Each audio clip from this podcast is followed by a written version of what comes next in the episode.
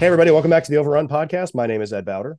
I'm Dan Schlester. This is our 100th episode, guys. We and we have the privilege of being joined by our friend Dr. Mark Merlin. Uh, he's been on the show a bunch of times. He's been a super helpful resource during this project, uh, and we're really happy to have him on. Uh, thanks for coming back, Dr. Merlin. We appreciate it. No, I would do anything for you guys. Anytime you need, just give me a call. I'll come back. So well, uh, I might I might need medical control on Saturday. Is that well, for for medical control? I'm still a 24 seven guy. So I mean, I, my phone's on all the time. Uh, the reason that we had Dr. Merlin on today is so this is our hundredth episode. We've been doing the show now for about five years, and we thought it was a good opportunity to kind of sit and reflect on what we've seen over the past five years, and to discuss growth and how we can change systems and why systems are resistant to change. So uh, Dr. Merlin, our audience is, is probably all fairly uh, familiar with you, but if you want to catch them up on what you've been doing over the past couple years, please do. Um, and then we'll we'll get into it. Sure. So I've been chair of the state uh, um, EMS council. So that's 34 separate committees that reported to the state EMS council under uh, the Department of Health, specifically OEMS. That ended December 31st. So, and then that was for four years and six years before that for the New Jersey MICU Advisory Board.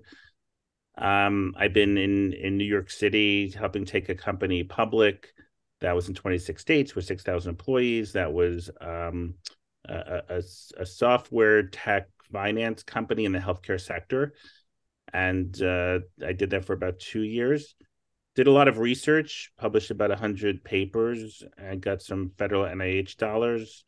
Uh, started the started and created the largest EMS fellowship in the country uh, turned that over to the number two person and started out uh, MD1, which is a nonprofit physician response program, which did a lot of cool stuff from um, Reboa to low titer whole blood to double sequence defibrillation to a lot of really cool, innovative uh, programs. And now many of my um, former fellows are medical directors of major cities throughout the entire world. So I go around and uh, visit them periodically and see the different EMS systems that they've changed dramatically and mm-hmm. redone all of the protocols. And then uh, I'm medical director for a company called MedHealth Partners, which is the highest volume um, fixed wing medical plane company in the in the U.S. Con- continental area. So in the United States, in the continental U.S. Sorry, and um, that's three companies that all merged into one. So there's a lot of work there. So I spent some time in my office in Georgia and uh, teaching a lot of folks medical stuff. And what I'm doing mostly is uh, consulting work now and trying to take a few hours off uh, every here and here and there, which is uh, uh, new to me. So it's a lot of consulting. That's mostly what I do uh, at this point in my career that's certainly something that we're we're very bad at at EMS is taking days off and taking time off. So we're we're both very excited to hear that you're uh, you're taking some time for yourself here. Um, and and again, that that resume is part of the reason we wanted to talk to you today. Just kind of looking back on what's changed over the past five years, and then wh- what can we do to try and implement change uh, on our own. So as someone that has worked very hard your whole career to be a change agent, things that in the past five years we've seen changes to, you know, backboard protocols, the use of red lights and sirens, which was our first episode way back when, um, and even dual sequential uh, defibrillation. You were kind of you were one of the the principals uh, applying that into the field. So I, I guess my first question is, if we're looking to change and better the industry or our environment. I guess whose responsibility is it and what steps can we take to start making at least small incremental changes to make the industry better well i used to say that things take 3 to 17 years to change once the paper comes out. I still do that. I get emails all the time. We created uh, the MAR method which was the method for figuring out blood loss for patients in hemorrhagic hemorrhagic shock really the only method that exists. And that's now uh, several years old and i still get emails going hey i just read your article. Um, we want to implement it Nowadays, if you Google it, because of good search engines, the MAR method it'll come up. But still, most people who are uh, doing EMS don't even know about it, right? And that was the whole goal. Things don't change quickly, and um, that's a problem in healthcare in general. Um, I used to get a kick when when I was uh, chief medical officer for MONOC that we would be leading the way. We were doing stuff before the hospitals were, right? We were doing push dose pressors. The hospitals weren't doing that. We were doing double sequence defibrillation. The ketamine. I remember ketamine being a big ketamine, at the time too. Yep. We were doing, you know, we were doing that. The hospitals weren't doing that. You know, we were doing double sequence defibrillation. You know, the hospitals weren't doing that. We were doing push dose nitro, the you know, for acute decompensation yeah. failure. The hospitals weren't doing that. And then we would have meetings and some of the ER physicians would say to me, Hey, I tried this. Nobody knew what I was doing. And uh, now we're doing it all the time. We, I mean, even the high flow nasal cannula, PEEP valves. The, the problem is, you know, people always ask me, what's the one article you would recommend reading? I have no time. And it used to be this brand new cutting edge article. Now it's the same article. The only difference is the article was published in 2012 so what's that 10 11 years ago 11 now years old yeah 11 by, years by scott weingarten rich levitan and basically it's an oxygenation article mm-hmm. and i think about this that when people want cutting edge stuff i send them an article that's over 10 years old right and it, it amazes me that people me are still unaware changed, of it yeah they tell me it changed the way i practice and i'm like if the article that long ago is changing the way you practice we're doing something wrong to disseminate information and that's because we come up with standard curriculums and we stick by it, right? I still remember somebody taught me four cycles of CPR in 52 to 73 seconds. I can't get that out of my freaking head. It's just ridiculous. I had to memorize that. I had to do those freaking tapes that came out of, you know, the, the mannequins, and you only allowed so many compressions to go above the line or below the line. And we were so focused on a checkbox on an algorithm that there wasn't even five minutes spent to out of the box current thinking, right? And that's what we could do better, right? We could take a few minutes in every class and not to not do the curriculum. Of course, we can do the curriculum, but a few minutes to talk about cutting edge changes that are now, by the way, not cutting edge. Now they're 10 years old, right? Okay. And you know that's how we teach people you know in academic settings we teach them based upon articles not textbook chapters right textbook chapters are outdated. Now, listen, anatomy is always going to be the same for the most part, right? The Krebs cycle will always be the same for the most part. It had better but, be. The amount of time I put into the Krebs cycle, right. it better never change. but but you know, ways to oxygenate, you know, I remember when like bougies were like the a hot topic. Oh you know? my god, yes. Remember and, when that was now, like voodoo? Like, right and people are like you know and and even and now i still give lectures and i say how many of you have PEEP valves on your bvm and i i, I only get two answers one is everybody looks at me like um of course we do it. We all do it. What are you even talking about? we've always done next, that sir. and, and, the next audience says what do you I've, we've never heard of that. What are you talking about? And there's very little in between right? That's interesting. So we we need to do some out of the box thinking every opportunity we get. Even now, I still maintain medical directorship of a few um, a few EMS services, and I do this mostly because, and for many of them, I do it for free. Some I I, I ask for money to cover my insurance, but um, I always say, you know, to everybody, even lay people, you know, the problem is if you're waiting for 911 to come, you're waiting too long, right? 911 will never get there in the first 60 to 120 seconds. Right. It will never happen. And when an emergency strikes, that's the most important time. So I say to BLS crews, when you went to the pool for near drowning or somebody has a laceration or something, you know, serious or something silly, what did you do to educate the lifeguards? You know, what did you do to educate the manager of that restaurant? because that's the biggest impact you're going to have in your shift. It's not going to be the freaking cardiac arrest where you intubate and put an IV in. That will affect one person. But if you can get the manager of the restaurant, the manager of the pool, the manager of the stadium to understand that it's how you train your providers who have no education eh, medically, right? They may be very smart. And it, do you have a bleeding control kit available? Do you have an epinephrine auto injector? Do you have naloxone? You know, do you have an AED? That's what's going to change outcome, right? A hundred, you know, a hundred percent of the time, you can, you know, people think that calling nine one one is the answer, and I say to them, blue in the face, that's part of the solution. right? But that's right. not But it's it's not a holistic answer. the answer is what do you have for your skill set? Because we all know this response times aren't real. You know, vertical response times, uh, you know, or or horizontal response times. I mean, uh, I'm sorry, vertical response times are real. You know, you're on the tenth floor. How long is it going to take you to, to to get up to the tenth floor and find the patient? Right. And nobody comes to meet you outside.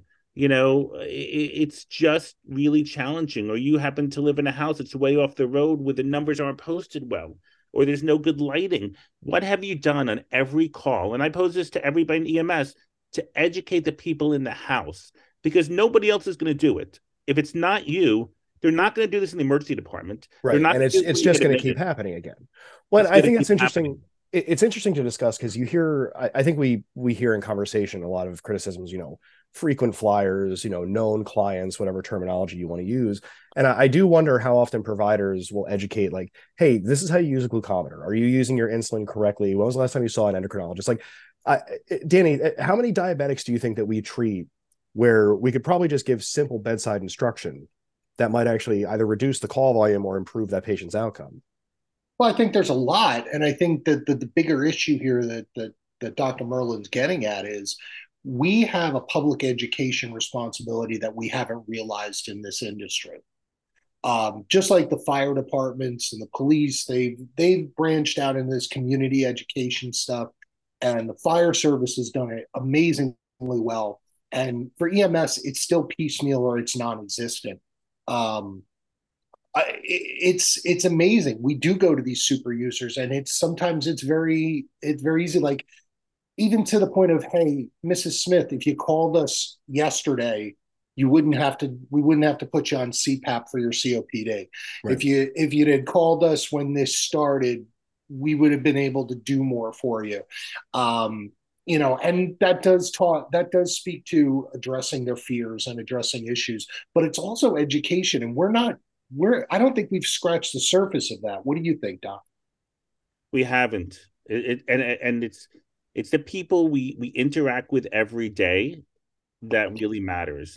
I, mean, we don't use BLS and ALS throughout the world uh, as uh, for community outreach like we should, right? That that that's what Right. needs to be done. And like I just said, bleeding control kits, naloxone. th- This is all one package, by the way. To have an AED with no like epinephrine auto injector doesn't make sense to me, right? It, these are all emergencies. Sure. And when you have anaphylaxis, if you're waiting, you know, it's very simple. If you're waiting for 911 to get there, you're waiting too long, right? And that's the few minutes that people die. So what's, you know, and this is what I enjoy. I enjoy difficult crowds in lectures, right? And I enjoy getting going to them and taking people who normally just text on their phone during a whole lecture and saying the next 30 minutes, you I'm going to help you save the lives of your coworkers and your family. Because it's not just what's in the you know the pool or the stadium or this or that you know or the restaurant it's what's in your house right and this is where we're going now you know we're going to the future model is home aeds right? Prices are coming down. You know aeds are getting smaller. That's the future right? The future is you know home epinephrine you know the, the, the future is all this stuff. You don't need me right? And the truth is you, you know you need you need me for a tiny tiny bit. You need ALS for a tiny, tiny bit. You need BLS for a tiny, tiny bit. But you need someone who has some knowledge of what to do when somebody's bleeding in the first 120 seconds. And that will never be any of us, right? But we have the opportunity to teach these people because we do this for a living, right? So who better, right? And you know my rule. My rule is always rule number one: any medical emergency is to stay calm, Mhm. right? It's okay. Don't always just do something stand thing there right right Uh, you know there's only two types of bleeding folks right this is what i used to say there's internal and external and when you're bleeding externally i'm a happy freaking camper because i know how to stop external bleeding. I got lots and lots of resources right? But the bleeding internal i can't put pressure on it and that worries the crap out of me right? So this is why you have to tell people because how many of us have seen somebody die in hemorrhagic shock from external bleeding when they didn't have to right? And, and, and sometimes of course vessels are so you know mangled that you know nobody could stop it. It doesn't it, it it shouldn't happen that much anymore But you know, I, we've all seen people who have hemorrhagic shock from a little bit of bleeding because it just wasn't managed before we got there. You know, and you know the EMT class still you know is a good course, but it only can teach you so much medically. It's only a few hours of medical training. Right. So what do we do for these folks to say, let's talk about what's outside the box a little bit, not part of the standard curriculum. Let's talk about what we do now, but we can't tell you what we do now because the curriculum can it's never keep up with the way the science changes, right? right? No matter how good your curriculum is, it can never keep up with how fast the science changes. I'm amazed. Very... Go ahead. Sorry, I'm I'm amazed that we still don't have something in the EMT curriculum for dealing with bleeding from a, uh, an AV fistula for a dialysis patient, which happens on the regular, and yeah. you still see people like not being able to handle this, and it's not I'm I'm amazed. Not... I'm amazed at the the the lack of focus. I think that we put on that. That this like part of the problem I think we have is that we haven't desensitized the the EMTs and first responders that we're putting out for like the most dangerous things. How many lay people like don't want to do CPR on a dead body because they're afraid they're going to hurt the dead body? Now take the time to put that together. I don't want to do CPR on a dead person because I might hurt we, them. We send ambiguous and, messages. Right, exactly. It, it's it's a it is the yeah. lack of training. It's just instead of saying, "Listen, if someone's bleeding, put your hand on it, apply direct pressure, stop the bleeding." Right, because we because we give lectures that are fifty slides, and I get up there and I hate slides, and and I, I I usually say to people, "Let me just start with the bottom line. If you give naloxone when it was not indicated, it's totally okay." How dare yeah. you, sir? Right? How how and dare you? all the time. Speak, and people say, "Well, what about this? What about that?" I said, I, I usually say, "Well, tell me, talk to me if they know me, and tell them I don't agree with that." But people are so worried. Well, even tourniquets, right? Eh, let's be honest. Some people put tourniquets on when it's totally not necessary. Absolutely. Right. And and let me tell you what the bottom line is. It's totally freaking okay. Because if so we we'll take it off, right, in a controlled setting, I'll take it off. And and that's okay because I have many other options open to me. But if you mess up and you don't put it on in that moment of crisis, right, somebody's going to die. Right. So that's the kind of education message we should send to somebody. And you said, you know, why don't we teach this or that in EMT or paramedic curriculum? I don't know. I mean, why don't we teach intussusception in uh, in paramedic curriculum? It's the one abdominal pain disorder that I worry about every night in kids six months to six years in the, in the pediatric ER. Mm-hmm. It's right? something we could actually recognize and maybe treat too. We like not fix. I'm not saying give it, like but... ten hours on it. No, I'm saying put it in the. Why not put it in the book? Now it's, you can. It's a thing you can give them. You know, ketamine or fentanyl for it, and then that, that's it's, it. That's so it there could be lots of like things that aren't in there, but it's because traditionally they haven't been, and that's just like one little example of many things. Now, sure. you, you could argue that there's lots of things we can't teach, but you know, I mean, how many cases, let me see, have you, have you seen over the years of multilobar pneumonia, you know, where somebody was hypoxic? But how many, how much education did you get on pneumonia or sinus infections or, well, so, and, and this, what we see so much. And this right? is a really good point that I, I kind of want to tease out a little before we get to the next thing. When we talk about eh, how patients are treated, and we talk about it's often just checking boxes, it feels like and, and again, I, am speaking from anecdote, but I, I, can also say, just uh, having spoken to a bunch of like my colleagues across the country, it feels like a lot of times protocols are written, and it, obviously it's to reduce litigation, which is silly because there's not as much EMS litigation as people think there is, but it, it's we're we're catering to the lowest common denominator.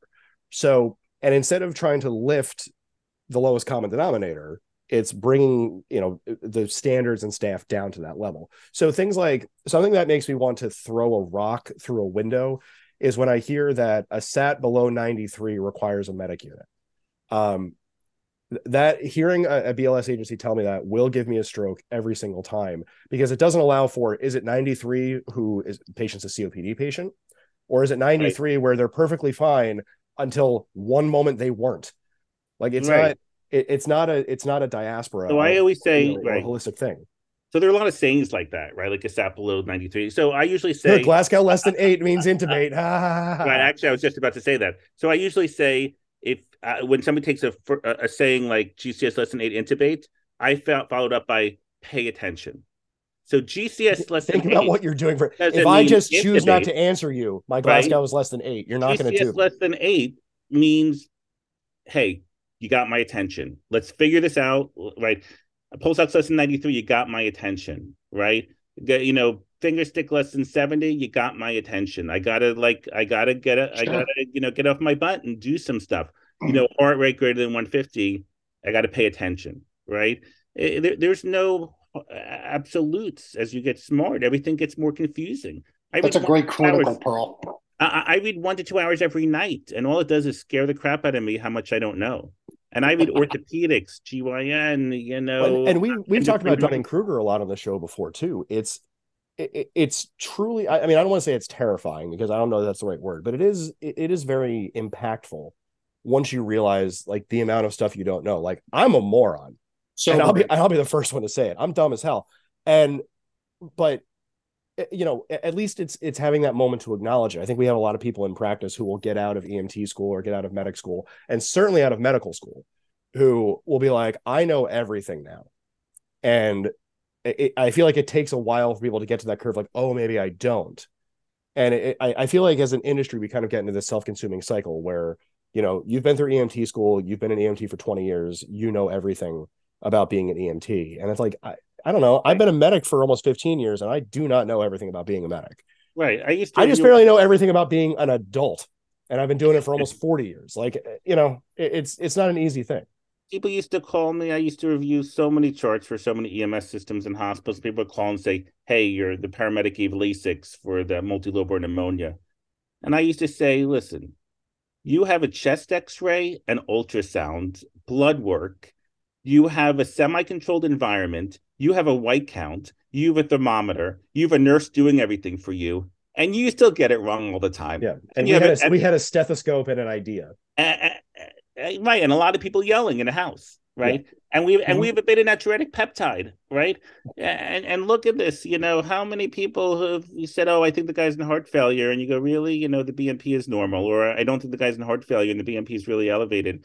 Not that that's a perfect test, but you know, you have all these things, and we still get it wrong from the initial diagnosis to the discharge diagnosis. I, Right. I, I think that's an important point that we don't impress on our new students and our clinical students is that we've learned from making mistakes. Yeah, Um, we've learned from screwing up. The reason why I don't screw up on a multi-lobar pneumonia versus CHF anymore is because I've done it before and I You learned. You know, listen, the, the most important thing in every freaking study in figuring out your diagnosis is history, right? It's not some blood test. You know, listen, when, when you're in an ER, you get it, you order everything. In fact, the nurse is doing it. You're not even doing it. So you get everything back and you make a diagnosis. But nothing's more important than than the history and figuring out what's wrong with somebody, right? Because tests can be misleading. There was a study several years ago that said for every 26 blood tests you order, one is wrong just because of lab error.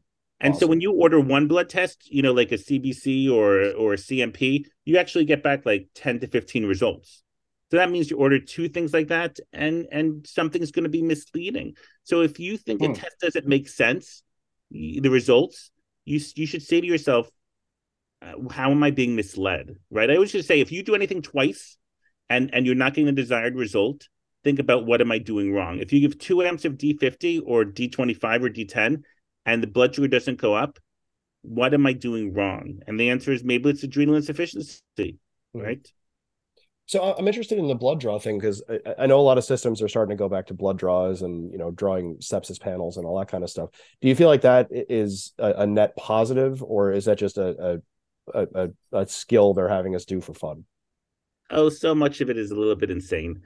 I mean, here's one example of many, many, many, right? So you have a potential septic patient, right? And by the way, the sepsis sepsis rules are a little bit loose. If you took everybody who's a little had a little fever and a little tachycardic, you'd be you- you'd be treating a lot of people for sepsis, right? So you have to use your clinical judgment in general.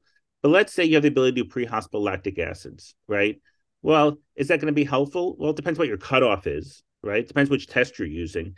If you say uh, anybody with a lactic acid above four has an increased risk of sepsis, well, that's true.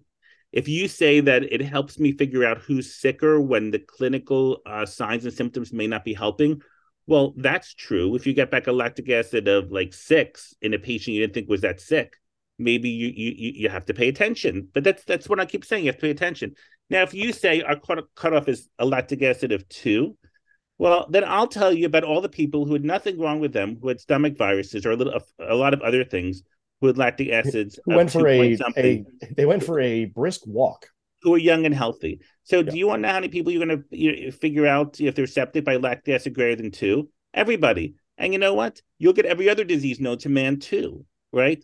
So you have to use it in the in, in the proper context, right? You, you, yeah, I mean, a lactic acid greater than four or two I'm just gonna pay attention. It doesn't mean I'm gonna do anything, right? It just means I'm gonna I'm gonna investigate a little bit more and I'm gonna think about it, right? So, eh, eh, do you are are you of the mind that we're teaching EMTs and paramedics to focus too closely on I, I guess specific data points and not so much the holistic presentation of the patient? We're teaching everybody, not just EMTs. Okay, well, yeah. but, but but but but that's you know, there's many reasons for that. One is because our time period with patients is diminished dramatically, right? Mm-hmm. Everybody's being asked to see more patients in less time, with with more help. It's really easy to be in a hospital and you know somebody says, do, do you want like a CBC or a CAT scan?"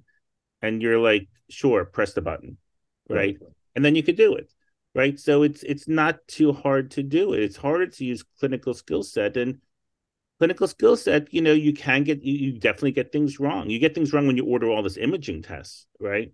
But you you get things wrong. I mean, we're we're at the we're at another crossroads. But I hate being the guy who gets on here and says we're at a crossroads. There's too few medics. Um, you know, we can't get to our calls. There's not enough volunteers. God, if I hear that one more time, it'd be such a hot off, take. You'd be the first person to say it on this show. I, I'm going to jump off a bridge. We've been saying this for 30 years, and they were saying it before that. It's the so, same old conversation. We're, we're, we're, and you know what? You know what? Life goes on. Right. We still go to 911 calls. The entire system hasn't collapsed, even though we're under the impression it will tomorrow, right? It, it, it may not be as good tomorrow, but it's not going to all collapse right? Sure. Right. I mean, it's, it's not going to totally is a necessary away. industry. Of like, of course, it's going to exist. It's just a matter, I guess, of how it's going to look. So it, it now, now that we spent the the past half hour just kind of bitching about the system, um, it, how do you? I, I guess what I, I, guess the question I want to ask is what what excites you? What do you see in the next five years, say, of EMS? Right. Um, and obviously, I you know we can't talk about how to solve the the staffing problem. I, I think there's a bunch of ways to talk about solving that, ranging from right. salaries to training and, and whatever else. But right.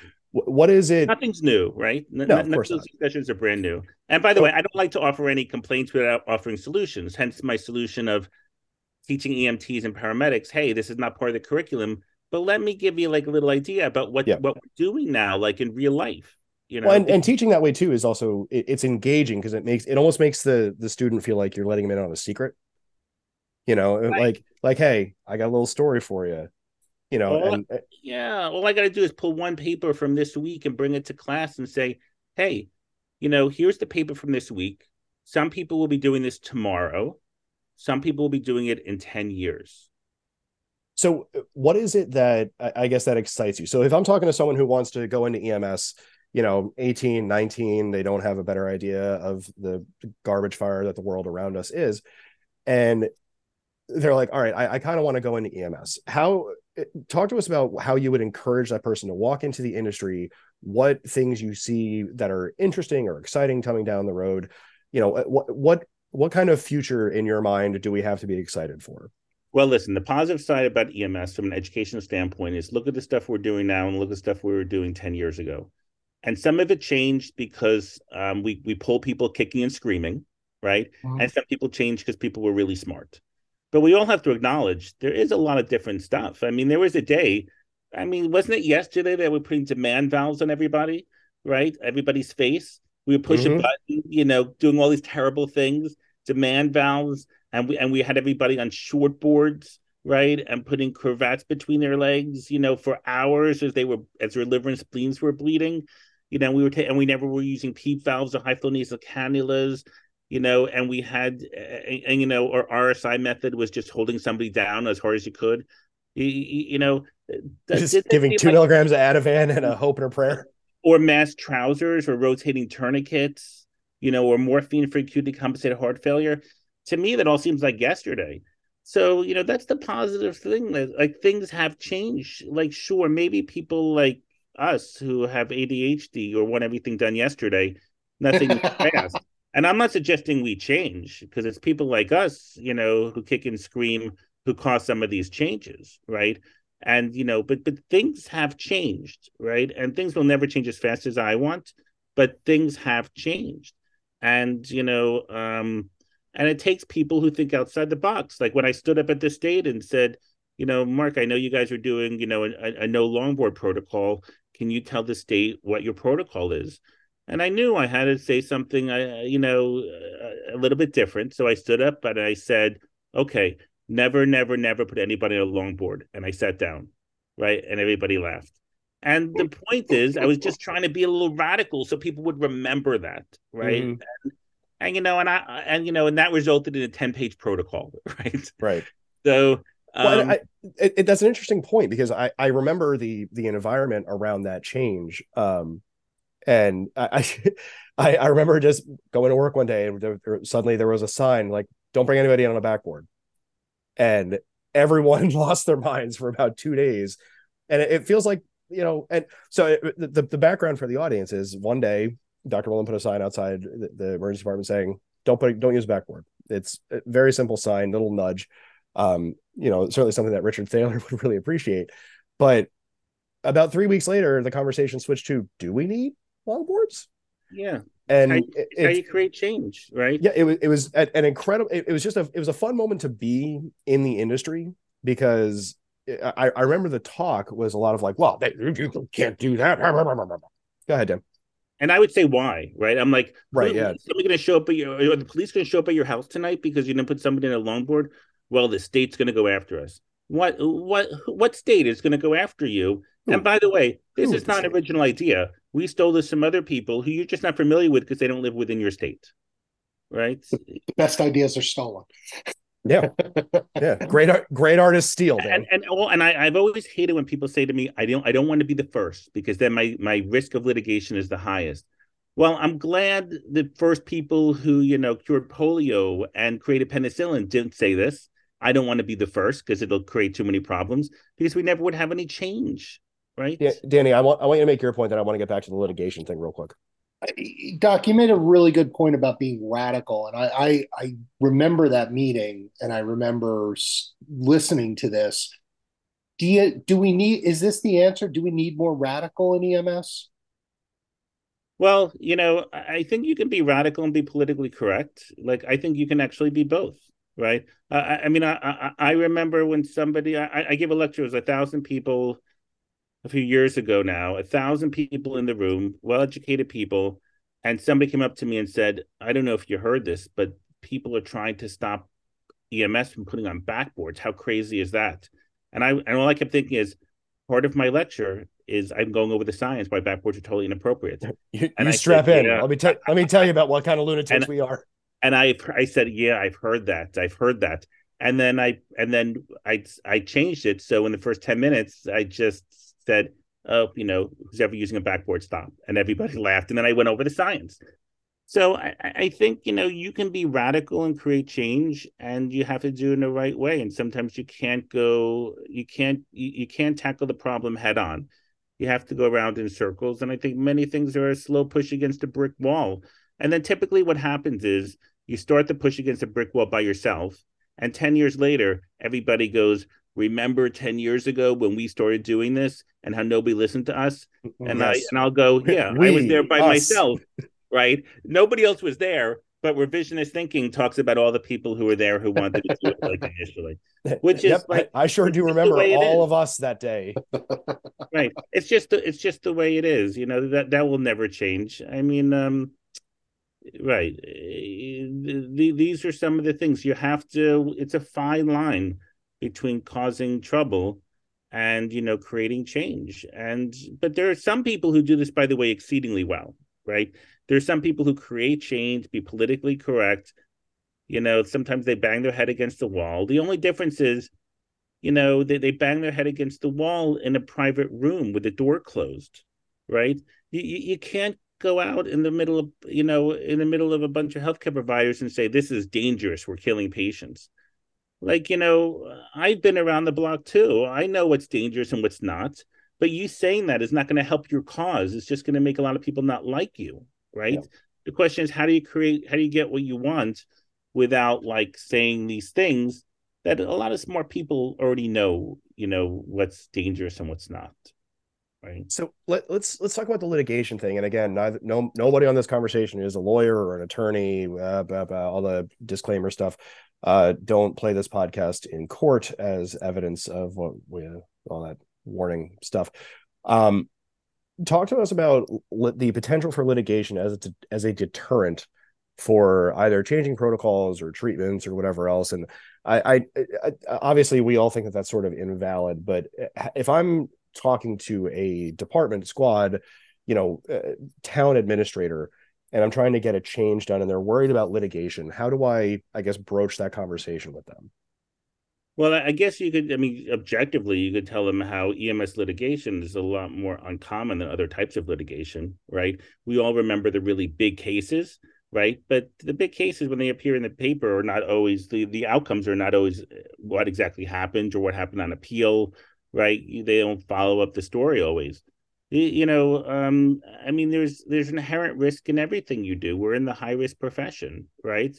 But we have a lot of older people, you know, and who who would have had bad outcomes when and us being there made their chances better right, made their chances better. And we're doing high risk stuff. I mean, you know, for example, I hear people say all the time, you can't do that. It's not FDA approved. Well, 75% of the medications we give are not FDA approved for the reasons we do it in pre-hospital care. That's a terrible argument. But uh, you know, this the, the, the objective science says our risk of litigation is much more limited than other people. And you know, I, I don't think that you stop everything because there's some inherent risk. And it, you know, it's based upon so many things. It's based upon the age of the patient, the entity you're working for. You know, there's so many things that it's based on. It's not, you know, you just go, I used to tell you just go and do the medically correct thing, and I will always support you. Right. And sometimes the medically correct thing is based upon who has a better argument for what the science says, you know, and how you can convince the court, right? But the, the, when you get litigated on litigated, it's usually things that surprise you a little bit, right? Mm-hmm. It's not the cases that you thought you would get litigated on, right? Well, and and again, and I'm I'm not speaking holistically, but it's certainly not over things on you know giving too much nitroglycerin uh, and dropping someone's blood pressure below 90 systolic. Like eh, you're you're I again not an attorney, but so so so you get your attorney, right? Uh, I am the expert witness for you, right? They'll always find somebody to disagree because you can always find an expert, right, to, to, disagree. Many of which you can find because they're getting paid to, to to disagree. However, some are just being honest and they they disagree clinically. But you will always find somebody to critique what you did right? And the only way I know to avoid this is to sit at home, right, and never talk to anybody, right? So if that's the kind of life you want to, which does sound awesome, by the way, right? Just, that's, that, that's a, that sounds terrific, right? Then go ahead and do that. It's just not the life I wanted to lead. So yeah, we're gonna drop we're gonna drop some people's blood pressure below 90 with nitro. We are, right? We're gonna do it, right? The flip side is never giving nitro, and that's gonna harm more people and and and if you just practice based upon fear of litigation right then you're not going to practice well because there's inherent risk in everything we do right? It's just like the person who got you know i gave one dose of an antibiotic which uh, and they went to anaphylactic shock. This is an antibiotic that people go to the pharmacy swallow all the time and we don't do it you know we don't make them take it in, in the hospital. But if you give it enough somebody will eventually go into anaphylactic shock and die. That could be true for any antibiotic you ever give. So the only way I know to prevent that is to never give antibiotic, uh, uh, uh, never take an antibiotic or never give an antibiotic. But is that what you would do? Right? Everything has inherent risk. When Ebola came out, I'd have people texting me driving down the New Jersey Turnpike in the fast lane, 80 miles an hour, going, What's my risk of dying from Ebola? And I would go, None, but your risk of texting on the turnpike 80 miles an hour is super high. yeah, fairly high. You have, you have to put things into, right. You have to put things into perspective, right? But we don't help, right? I mean, let's make it honest. We're the worst people in the world because we put things on TV, right? We put COVID messages on TV we put influenza messages on TV over and over and over again. And nobody ever says, let me tell you the good news about this. Let me tell you why this is probably not going to affect you, but if you get it, you probably won't die. Right? We we put all the negative, scary stuff. So we get a society that's anxious, you know, and depressed. And then we wonder why. And the answer is we've been sending them the messages to make them that way. No, that's that's an interesting point. Um I, I, I wanted to look ahead um, you've always been kind of a forward thinker. You know, everybody that knows you knows that. What do you see coming down in the future for EMS that excites you? What what what what are the potentials that you see, or what what things that are just brand new, cutting edge now have a real have have caught your eye? All right. So let me try and think outside the box a little bit because uh, I hate to say the same old stuff. So I don't know if you guys know this. The people want to know when are we going to have mobile ORs in the back of an ambulance when we can start doing cut downs in the field. That's right. Uh, so give me escharotomies or give me death. A, a week from Thursday. I don't know if you guys know this or your viewers know this, but the one of the biggest changes in emergency medicine in the history of it happened 30 days ago, roughly. We had what's called a match. And the match is basically when people pick what specialties are going they go into. Emergency medicine, or doctors who work in the ER, used to be the most competitive of all specialties. It used to be that one out of a hundred people would get into emergency medicine, sometimes less. These were all qualified medical students. And about 30 days ago, emergency medicine had a terrible, terrible match, the worst in any specialty in general. 25% of all people, uh, uh, of all match spots, didn't fill.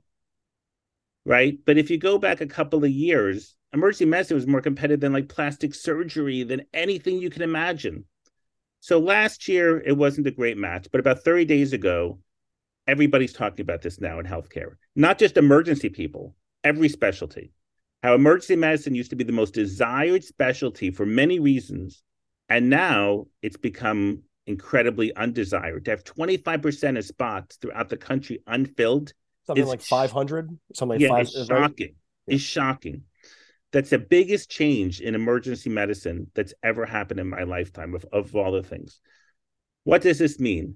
Well, one, it means that um, and by the way, we did this to ourselves. We opened up too many residencies. We opened up too many fellowships you know covid happened and and a lot of a lot of people who've been around a while like me have retired or semi-retired left the specialty. There's we're over regulating ourselves.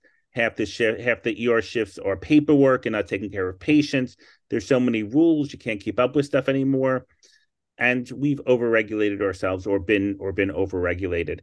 And then the medical students see this. They see unhappy attendings and they see what COVID did to us, right, which was boarding out of control.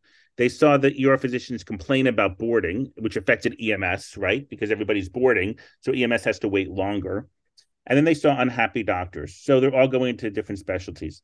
This is going to change the world of emergency medicine in the next several years dramatically, and it's going to trickle down, and then it's going to affect EMS.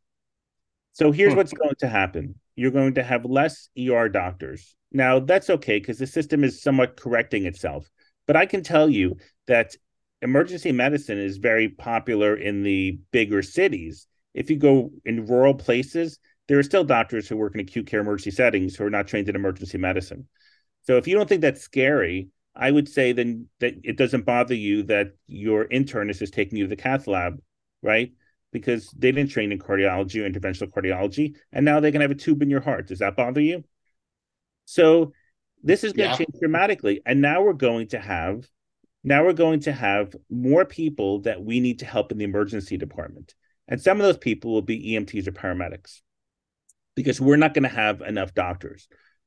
We're going to have the whole world of physician assistants or now associates are changing, right? So they're getting to do more stuff, being around more. Same as nurse practitioners. I mean, years ago there were like almost no PAs and almost no nurse practitioners. And now that's kind of exploded, meaning there's so many of them.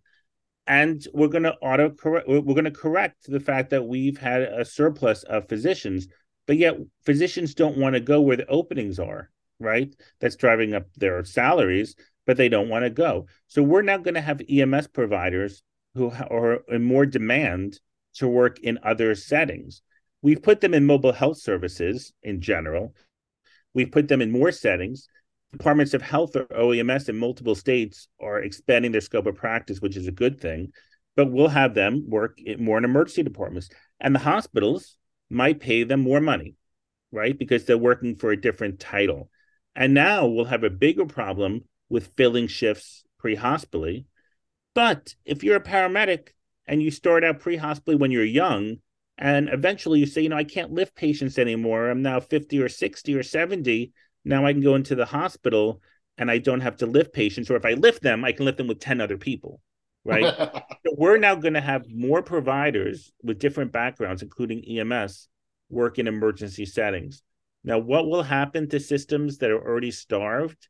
Well, they're already they're they're already in trouble, and they're going to be in more trouble. I mean, if you look at other countries, you know, I mean, Dubai, the number of paramedics there is exceedingly low, right? So you'll have more BLS in places than ALS, and people are not going to have um, access to ALS so much eh, throughout the United States because people will be pulled in more directions, and that's the next you know, five to 15 years, five to 20 years. They're already being pulled from mobile health services, especially during COVID. Now, some of that's going to go away, right? Because I'm sure you know this today. The uh, you know uh, the World Health Organization and and and uh, Departments of Health uh, have declared today the end of COVID, which um, oh, good, it's just over. Right, it's, it's just over. It's done.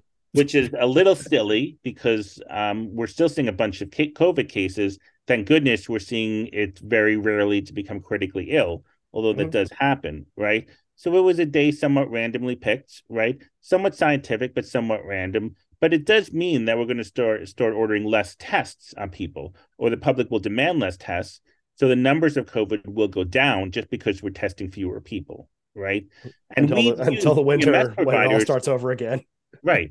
we we've used EMS providers to fill these gaps. Now, for some EMS providers, this is great, right? Because one, they're going to other workforces, they're earning more money sometimes, right? They're, they're doing mobile health services, they're working in urgent care clinics, and in some locations, they're working in ERs. So, for some people, I think, particularly as you get older and you can't do the pre hospital job anymore, it's great. Or maybe people can do a little bit of both. I do think it may hurt our workforce a little bit, and that's you know that's the concern. But again, we'll have to see what happens with now after today with probably less um, business organizations needing EMS providers to help them do their COVID testing.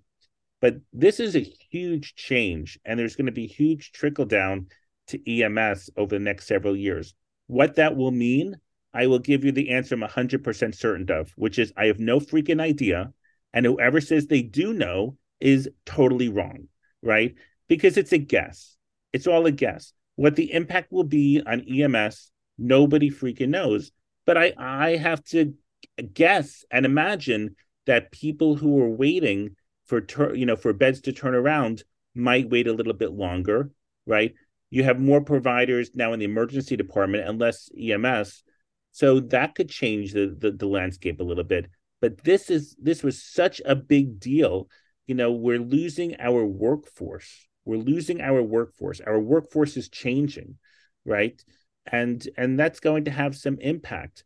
Um, plus, you know, as you know, there's a lot of like EMTs and paramedics, uh, some of which want to go to PA school, and some of which want to go to nursing school. You know, uh, you know, now you're going to have more people, you know, who who go to PA school and medical school because there's so much advertisement out there, right, for PAs. And you, you know, if you work in ER you're an EMT, you're probably going to interact with the PA who's doing emergency medicine. And that person will might tell you that they really like what they do because their schedule is pretty good.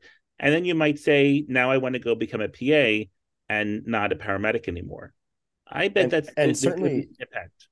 and certainly there you know eh, eh, with with pas and nps and all that I, I recall when i was deciding whether or not to go to medical school a lot of the conversations like well pa is a two-year program it's just a master's degree and at the time i was like well yeah but i could just go on and be a physician like i why, why would i be a pa and having gone through everything now in retrospect i if i'm an emt and someone tries to sell me being a pa that's a very attractive package It- um, it, it is attractive because it's a great lifestyle. The money's pretty good, although be it, you know, it's it's hard to get into PA school Sure. now. Um, but keep in mind, you know, this is another really important thing about education. If you look at most of these programs like PA, pharmacy, PT, it used to be you could do all this with a bachelor's degree. But what happened? Now you need a master's degree for most of these programs. Right. It's everything is requiring more education. I used to be a big, big believer that we should offer bachelor's degree programs and push people into a paramedic uh, into a bachelor's degree programs. I have tr- done a 180 and I do not think that's true anymore. If somebody doesn't want to go and get a bachelor's degree in EMS, they shouldn't be required. If somebody doesn't want to get an associate's degree, they shouldn't be required. It's not for everybody. Some people are are are, are not great learners, but they can do a great job, right? Mhm. I, I don't think you you- I don't think you force people to make them. I'm all for uh, I'm all for offering that. That makes sense to me for career advancement. But I don't think we should force somebody's hand because not everybody wants to use it for career advancement. And we, we shouldn't do anything to block people from getting on the road, right? Especially if they're going to be really good at the job. We know this. Some people in life are bad test takers. Do you know how many people could have been, you know, I hear this all the time. My my friend could have been a doctor or a lawyer or anything. He or she is brilliant, but they were a terrible test taker. And you know what I say? I say I agree hundred percent. Right? I, I, I sit here as you to places. I sit here without an MD because of an exam. Um, it, it it's an interesting thought. I wonder, I, I something I hadn't considered because I, I and Danny jump in on this too because I I've been very pro the idea of an associate's or a bachelor's degree for medics, and a lot of that was a function of of pursuing my my bachelor's degree. Um, but I, I, could I convince you to change that sentence to I'm very pro offering an associate's or bachelor's degree for people who want it? right the- and and well that's what because I'm I'm almost wondering if if making someone go to get a degree almost acts as a gatekeeper. You know, I I almost want like if I have I'm thinking of of colleagues that that Danny and I have, and if you if you went to them and compelled them to get a degree, I, I don't know that they would be willing or excited to do it. And it, it seems like having that as an arbitrary benchmark to make maybe doesn't make as much sense. Because I, I guess the way that I always thought of it was well if you're going to get a bachelor's degree it's going to be a bachelor's degree in paramedicine. Um but I I I don't know that I'm convinced that like uh, uh, Dan do you think we could sell people to take a year of organic chemistry? If there's something on the back end.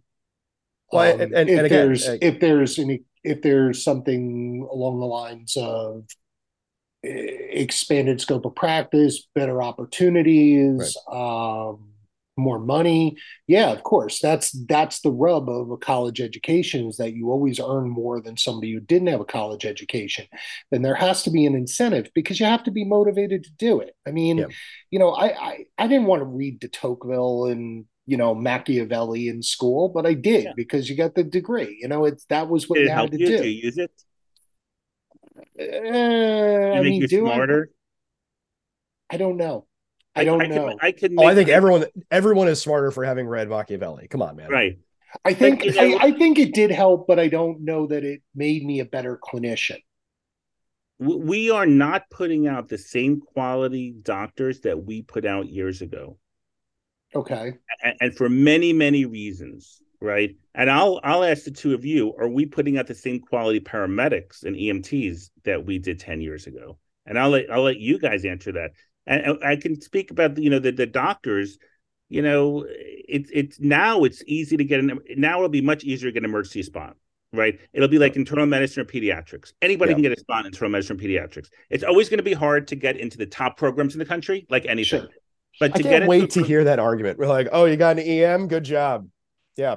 Right. everybody right. got an EM this year well done Right. So so what's wrong with a kid who wants to be a paramedic, may not be a good test taker, would be a great medic, This is why we don't have amazing doctors like we used to because we make them go through all this stuff that has nothing to do with healthcare whatsoever mm. and and they and they can't do it right because some people have no interest in taking calculus and trigonometry in college and you know what why don't we why don't we focus them on like learning some medical stuff in college. Imagine how smart they would be because the truth is i could teach you almost everything you have to know like in three months right? In right. three months i could teach you 90% it would take me you know probably three years to teach you the other you know uh 7% and then it would take me 15 years to teach you the other 2% the, the rest of everything.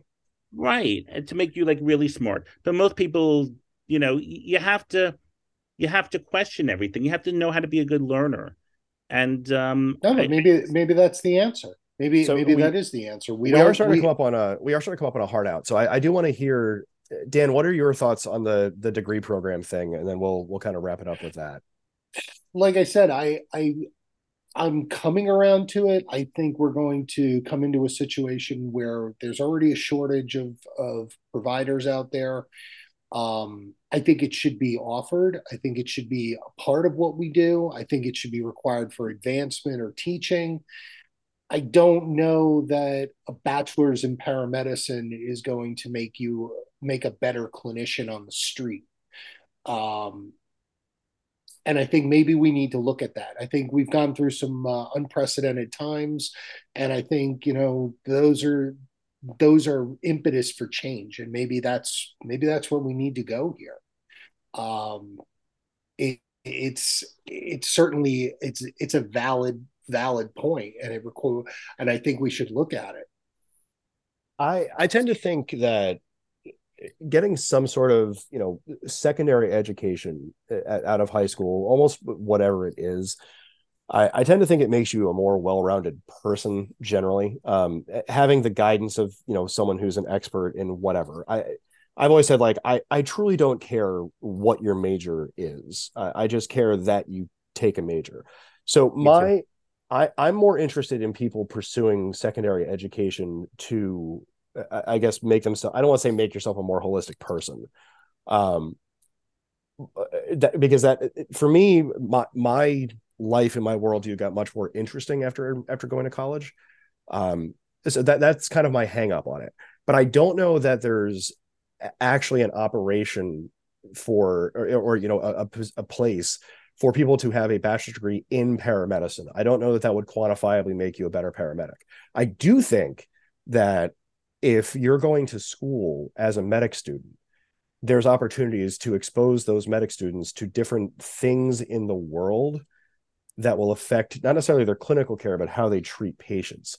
So I do think that if you're going to paramedic school, you should be given like a statistics class. You should be given a, you know, world health problems class uh, you know some like not necessarily a you know a business macroeconomics class but an understanding of how poverty affects healthcare or you know like things like that i think that there's certain intangibles that we don't take the time to teach that i think would change the i don't i hate saying change the attitude of new students coming out because i feel like it makes me sound too boomery. Um but you know kind of sort of experience. yeah like take take the outlook of what people because you know certainly there's people coming out of emt and medic school who like i know everything and all these calls are bullshit. And it's kind of like well okay maybe we can change that a little bit where they understand that if you're serving an you know an inner city community chances are you're going to have people with more chronic illnesses because they can't afford medication that is a function of you know of poverty because of whatever I, I so will say I, think that's important, but I, I don't know that just saying like I have a bachelor's in paramedicine by default makes you a better provider. I, I would give a course in in finances of EMS. Yep. A contract negotiation for the EMS provider. Ooh. You, you, know, you, know, the legal aspects of EMS. Bring in some EMS attorneys to teach you stuff. Bring in some people to teach you about finances in, in what you do you know eh, this is this will make you a more well-rounded person for what you do right but we don't right. do this we don't do this for any medical provider right? We no, we are bad at teaching finances to all medical Absolutely. providers of of all stripes, whether it's EMS or physicians or PAs. We're we're terrible at it. We could spend hours going through the rest of this, but I do want to wrap this up. Um, Dr. Merlin, thank you so much for joining us. Uh, again, this is our 100th episode. Guys, check out the website, check out all the social media stuff. We're everywhere, and uh, we're going to start growing this year. So get excited for that. Thank you again, Dr. Merlin, for the overrun. I'm Ed Bowder. I'm Dan Schwester. And we will talk to you all next time.